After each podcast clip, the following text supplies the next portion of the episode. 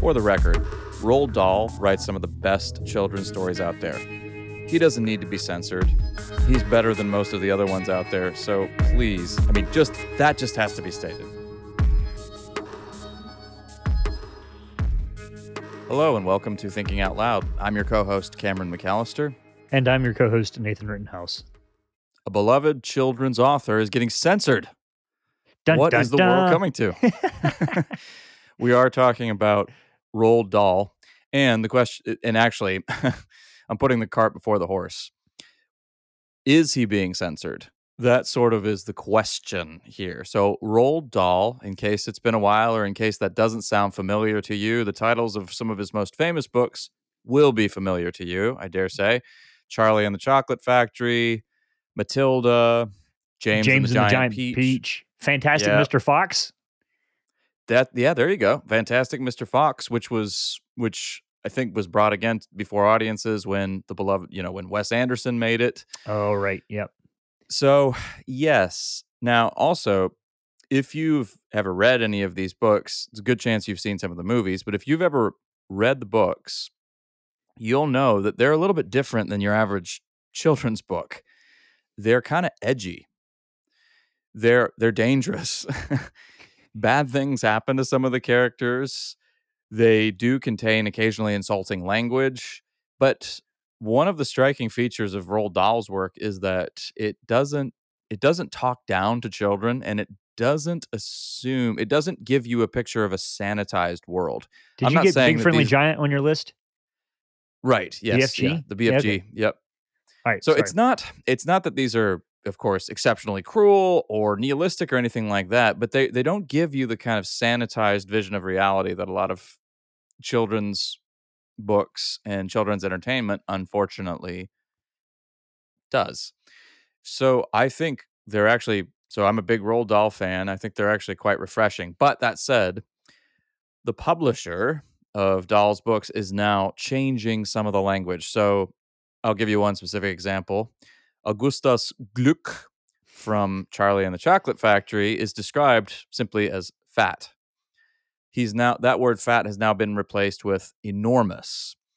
And I believe the Oompa Loompas are now called little people. So In- there are instead of little men. Yeah. Yes, instead of little men.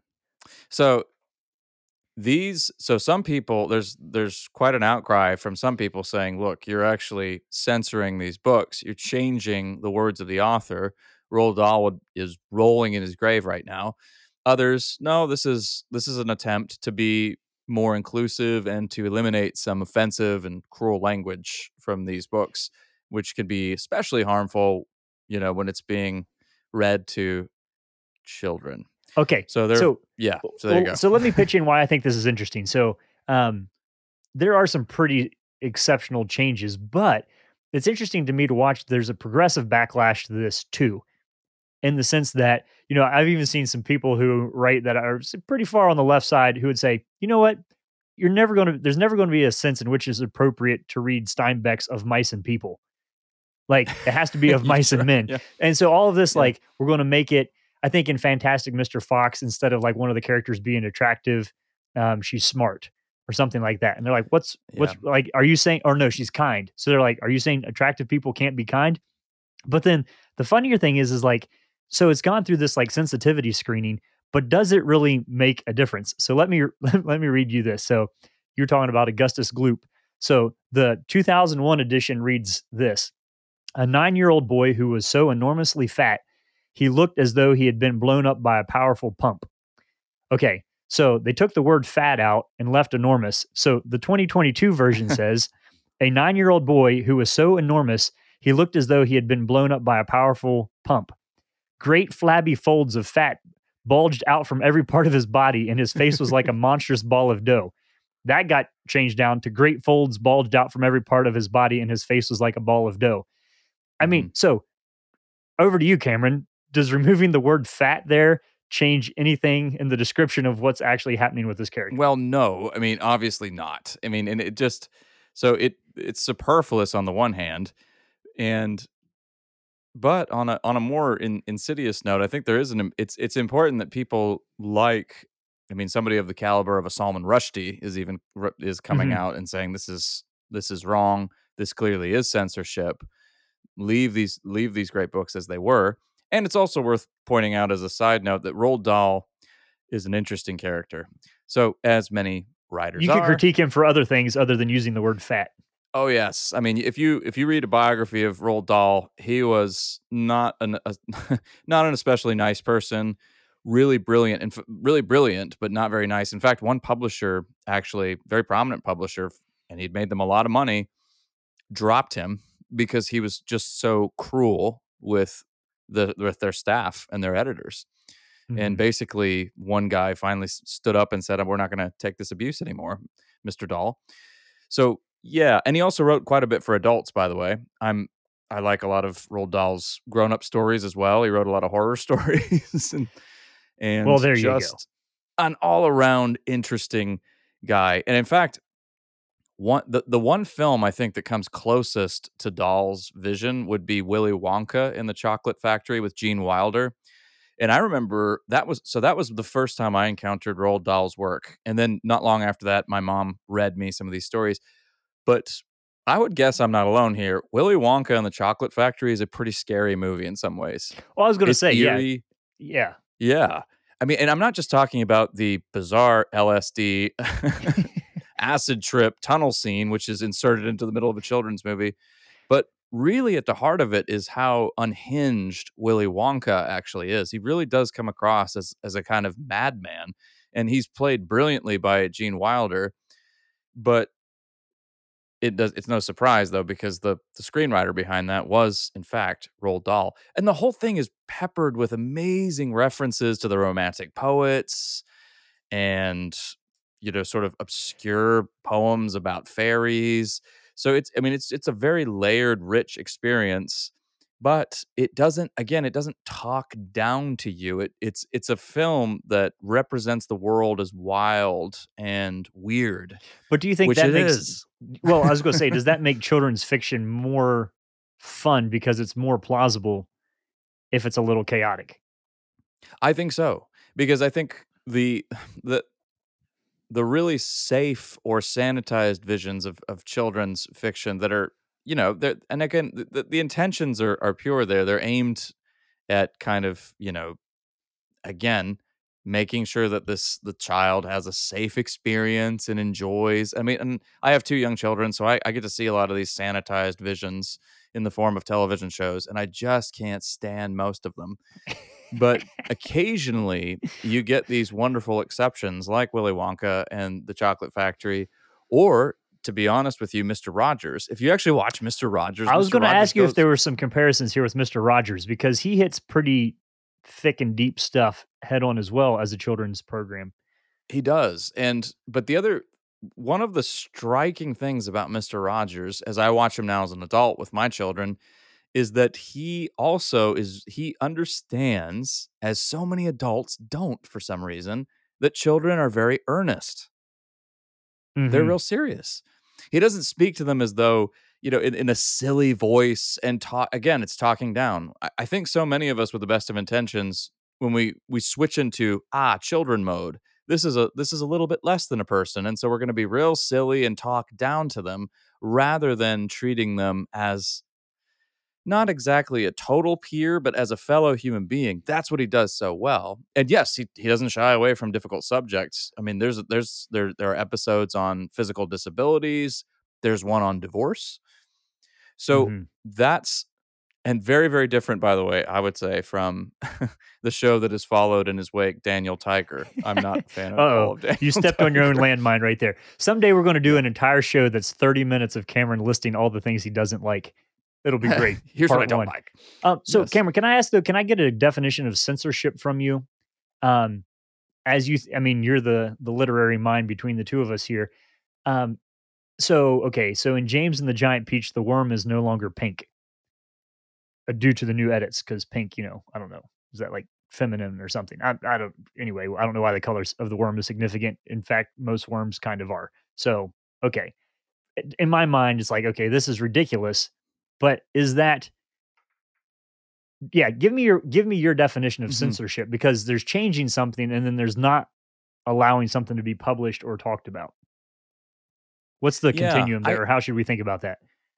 Yeah, and being put on the spot here, I I don't really have a very good concise definition of censorship. So let me just think out loud for a second here, and I think as we move forward, they'll probably a better definition may emerge. But I mean, censorship involves obviously changing the intended meaning in some in some way, shape, or form in an effort. Usually, I mean, so yeah, it involves a, a change to the actual meaning of what a particular author or person was trying to get across. Sometimes that change can be very drastic. It can be removing an entire section or or or just, you know, it could be you excise something, take it out entirely. Other times it's more subtle and insidious. You you sort of rearrange and censorship is often politically driven or ideologically driven. And in this case this is clearly politically driven and ideologically driven. So whole sections aren't being necessarily torn out of the book, but I would say this isn't I mean this is just as bad if not worse. This is they're just being subtly reworked and words are being changed in order to convey a different message. So if somebody's if kind replaces attractive, that's actually changing the meaning. Yeah. Well, is there is there a sense too in which we once you get off of the author's original word and word choices, and to be clear, like by the time a book goes to publication and somebody as well known as Roald Dahl, like each word is intentional. Like there aren't accidental words in books. Oh, this Um, has been through multiple edits. Yeah, this has been yeah. carefully Eh, Well, and refined so and somebody pointed out that somebody is painstaking as fastidious. Yeah. that there was a change made in the um in the 1970s version of Charlie and the Chocolate Factory where Willy Wonka says that he got the Oompa Loompas from like deep dark Africa. And Mhm. so Roald Dahl made that change himself, saying, you know, that's Yeah. not appropriate connotation, and now they're like f- fantasy creatures, or I don't know what. Um, Mhm. so so he himself made a change that he saw was not, a, you know, not a good connotation there. Um, but once you get past the author making the change, you sort of open yourself up to this sense of like, well, what, like, okay, so we're rewriting it in a way that in 10 years might be offensive to somebody else. So it almost seems like you get in this continuous loop of possibilities of conforming things to, okay, let's say that attractive um, to kind, and then kind, it's hard to think, kind means something different. But I'm just saying, like, i- is, is there a sense in Yep. which and so i know like there's a slip, slippery slope fallacy where you say okay once you make this change all these other ones will follow but this is one where i'm kind of like yeah but you're you're Yep. skiing at But this point No, you're not wrong though. But with when when it comes to cultural standards, are frequently a moving target, and yeah, if you go if you go down that road, you can keep making changes to bring something up to speed with current taste. But there's there are so there are other reasons not to do that. So, for instance, when you look at old old films, particularly look at old cartoons, many of the so Warner Brothers and some of these other companies have have chosen to put warnings, which I think are appropriate. If you so if you watch something like let's say Betty Boop, you're go- you're going to see racist caricatures in these in these old cartoons. And they'll they usually have a message just saying, you know, here's a warning, you're going to see some offensive material in here. We've not removed it because this is part of history actually and these were while not defensible these these were products of their time and we don't want to erase that we've we've actually we have something to learn from that oh okay. And hang on a second yeah. though because this yeah. is where this gets real because wendell berry would make the same argument for confederate statues. Yes yes yes he would. And there's and there's a very i think legitimate argument to be made right there. Yes. Yeah. So at, at what point do we edit from writing or from culture things of our past that we don't like and what is the future educational value of them? And and this would be Berry also is does removing that thing actually change anything societally um that actually brings yeah and there's not going to be a so one size fits all answer here though that's that's that's so the the comparison that always gets made when you're talking about national monuments is to Nazi Germany. And they will say, well, of course, you know, all of those relics of the Third Reich were removed. So why wouldn't we remove relics of the Confederacy, for instance?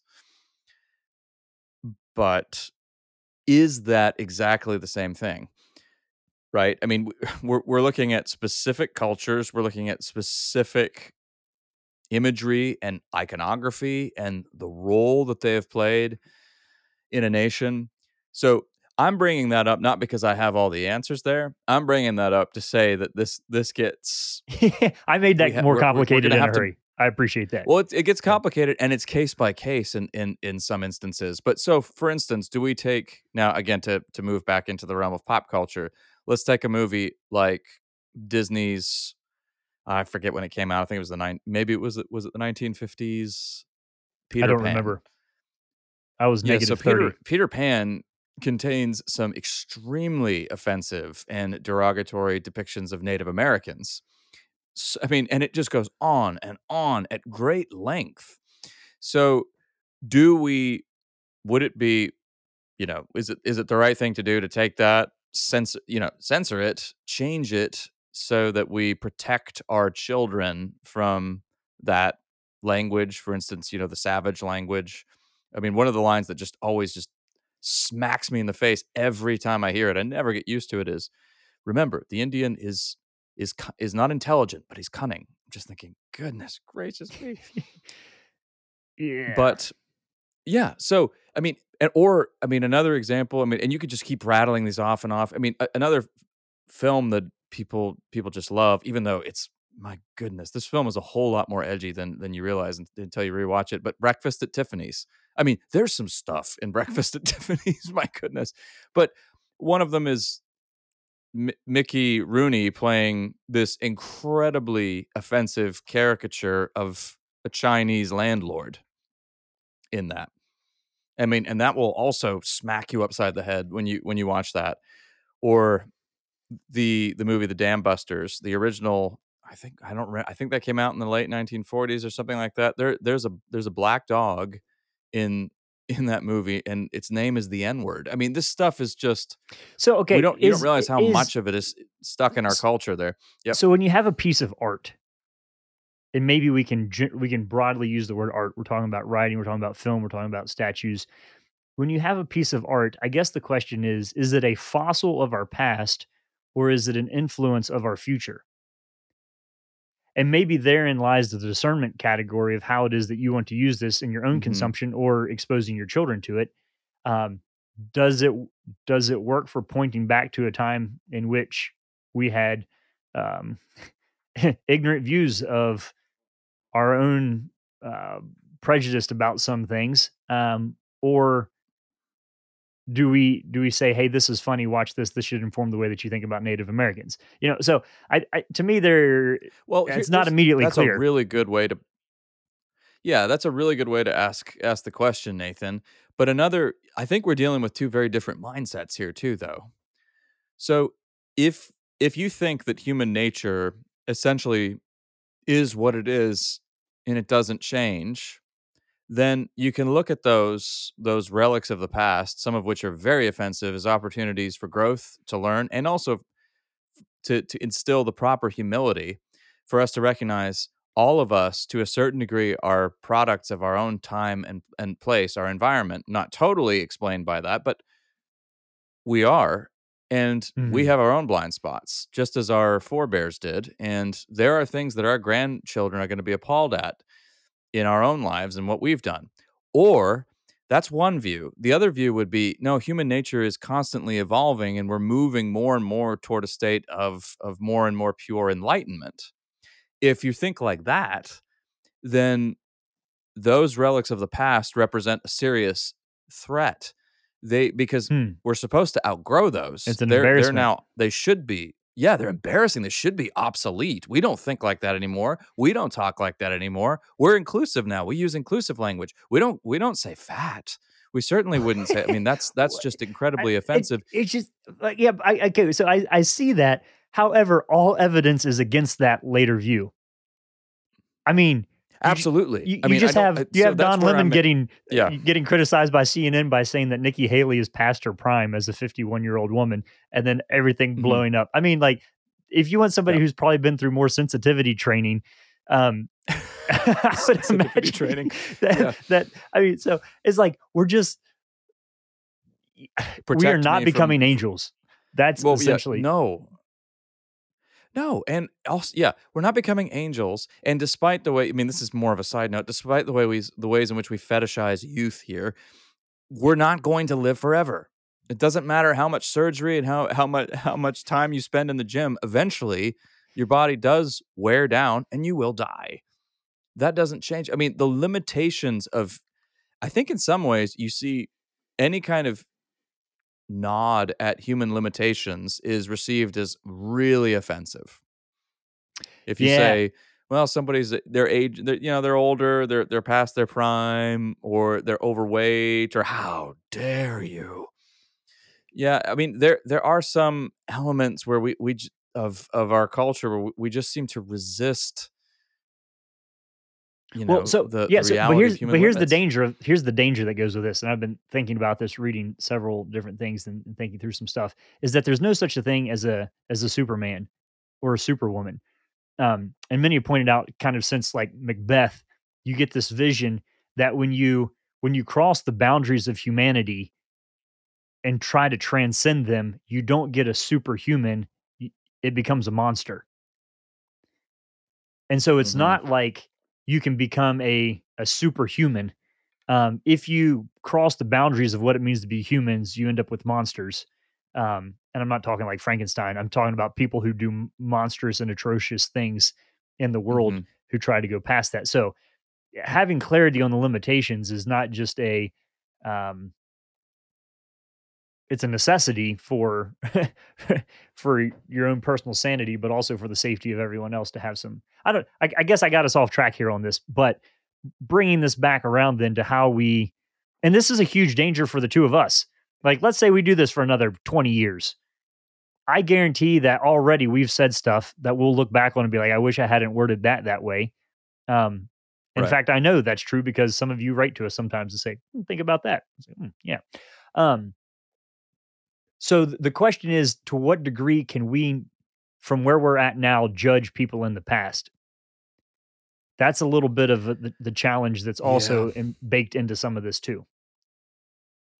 One yes. So once again, if if your viewpoint is, and you know, I, I've I've laid out two different views of human nature, and the way I've done so is a bit crude, and and, and there's some over a generalization in there. So just hear me. I'm not trying to be disrespectful. I'm just speaking quickly because this is a podcast. But And you don't want to offend me. I get it. Appreciate that. yes, but if if you're of the viewpoint that human beings are are getting better, the, the better angels of our nature are, are, are prevailing, so to speak, and we're becoming more enlightened.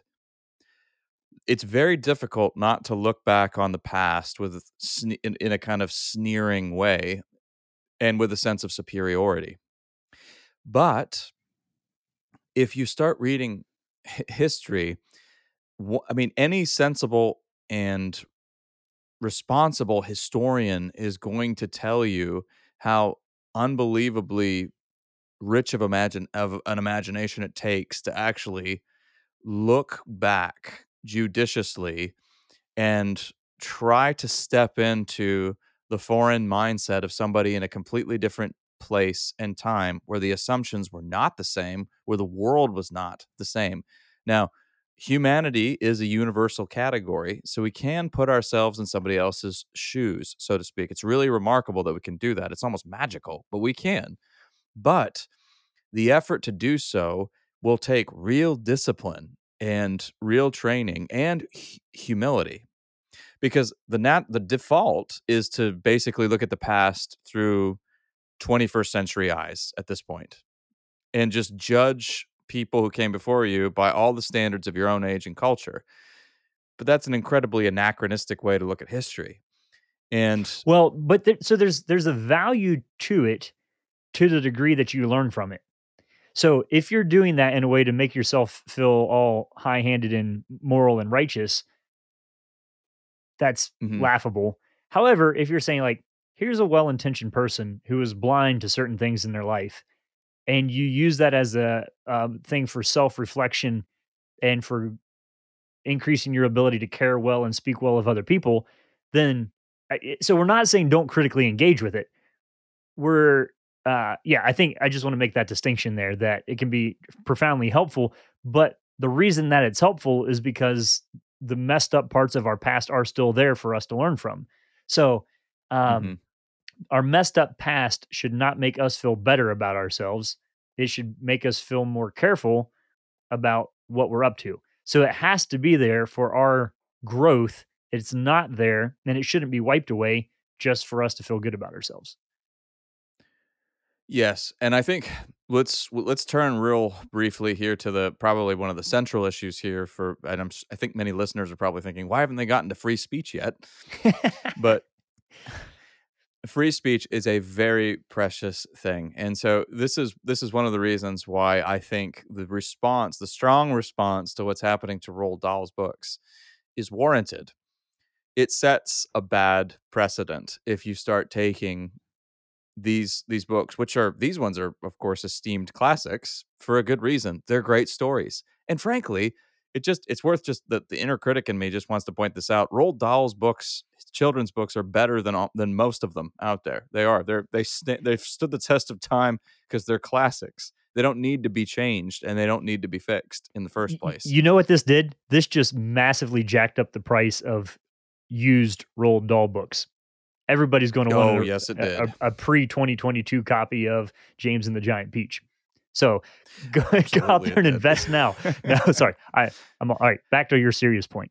Right. But don't, we don't want to, I mean, but we don't want to change the works of authors and we don't want to monkey with with their with their wording because again part of part of an education part of learning part of going into the world of reading involves the danger of encountering other viewpoints, many of which are threatening, many of and some of which are are dangerous. They are.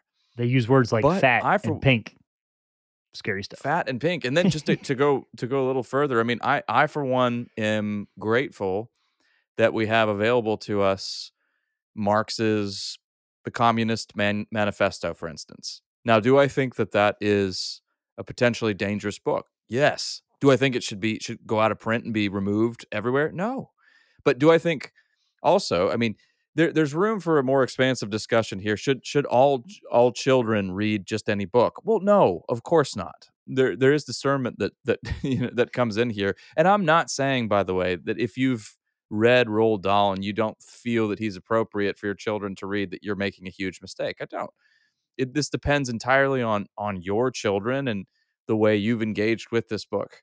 I'm saying I'm glad books like that are out there. And I'm saying that when you become a reader and when you become a thinker, it's an invitation to encounter to look at the world through eyes not our own, to borrow phraseology from C.S. Lewis. And that is a dangerous endeavor. And so we do want to navigate with care.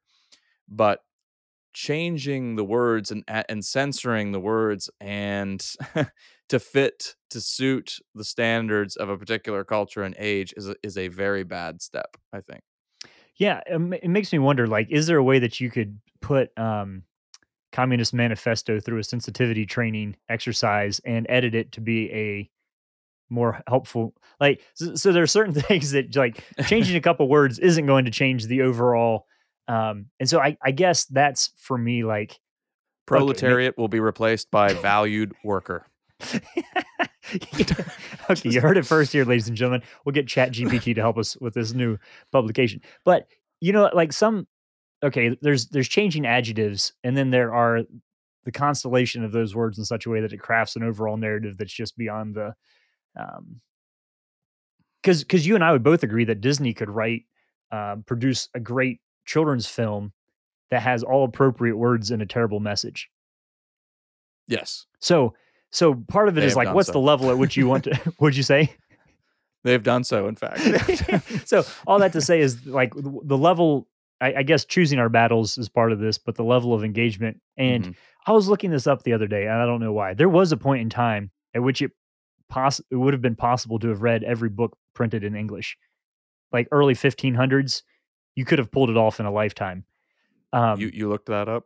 Yeah, but so I mean, just think there, like there was a point at which there might have been somebody who had read all of the books. But yeah, just just think about remarkable. that for a minute as an interesting mm-hmm. thought. We so we're at least 500 years past that time. Um, and so everybody who's listening, and you and I included, have to think very strategically about what we want to dignify with our mental attention. And um, that's like a good phrase. A good project. Dignify with our mental attention. Yeah, mm-hmm. kind of rolled out of my tongue there. Um, yeah, I think that's the project for us all. Uh, to value the authors, even the ones that we disagree with, um, to be able to attempt to look and see arguments and ideas from a perspective that um, maybe isn't ours or historically that we fundamentally disagree with is part of the value of an education. It's part of maturing to be able to clash your ideas with alternative ideas and then reason to why you want to be the way you are. Um, it's also a challenge to us, I think, not to uh, read scripture with a censored viewpoint. Say, I'm going to skip over these verses because they irritate me and I don't think they're quite appropriate for my time. Um, little challenge to myself there as Cameron was was uh, speaking on these things. So, all in all, I think you know, in classic thinking out loud fashion, we don't give you, "Hey, here's what you should think about this." We're pointing to some things that should we should be cautious about, things that we should celebrate, but ultimately it comes down to saying let's use a phenomenal about a amount of discernment that we would grow spiritually and morally by interacting with some of these things but never get into this false high horse look down our nose um, judgmental kind of thing to say i thank you god i'm not like that man let's be those who beat our breast before the lord and uh, approach what he wants to teach us with uh, humility and then we can uh, be serious about what we read and sometimes we can just laugh at the attempts that other people have to tie themselves in knots to try to get out of things that maybe we see aren't really a big deal in this world in the long run. You've been listening to Thinking Out Loud, a podcast where we think out loud about current events and Christian hope. Thanks for listening to Thinking Out Loud. If you'd like to learn more about what we do, book Nathan or Cameron, or if you'd like to support us financially, whether through a one time donation or on a monthly basis, you can do so on the donate page at www.toltogether.com. That's toltogether.com. And please consider leaving us a five star rating and sharing this content with your friends. It really does help.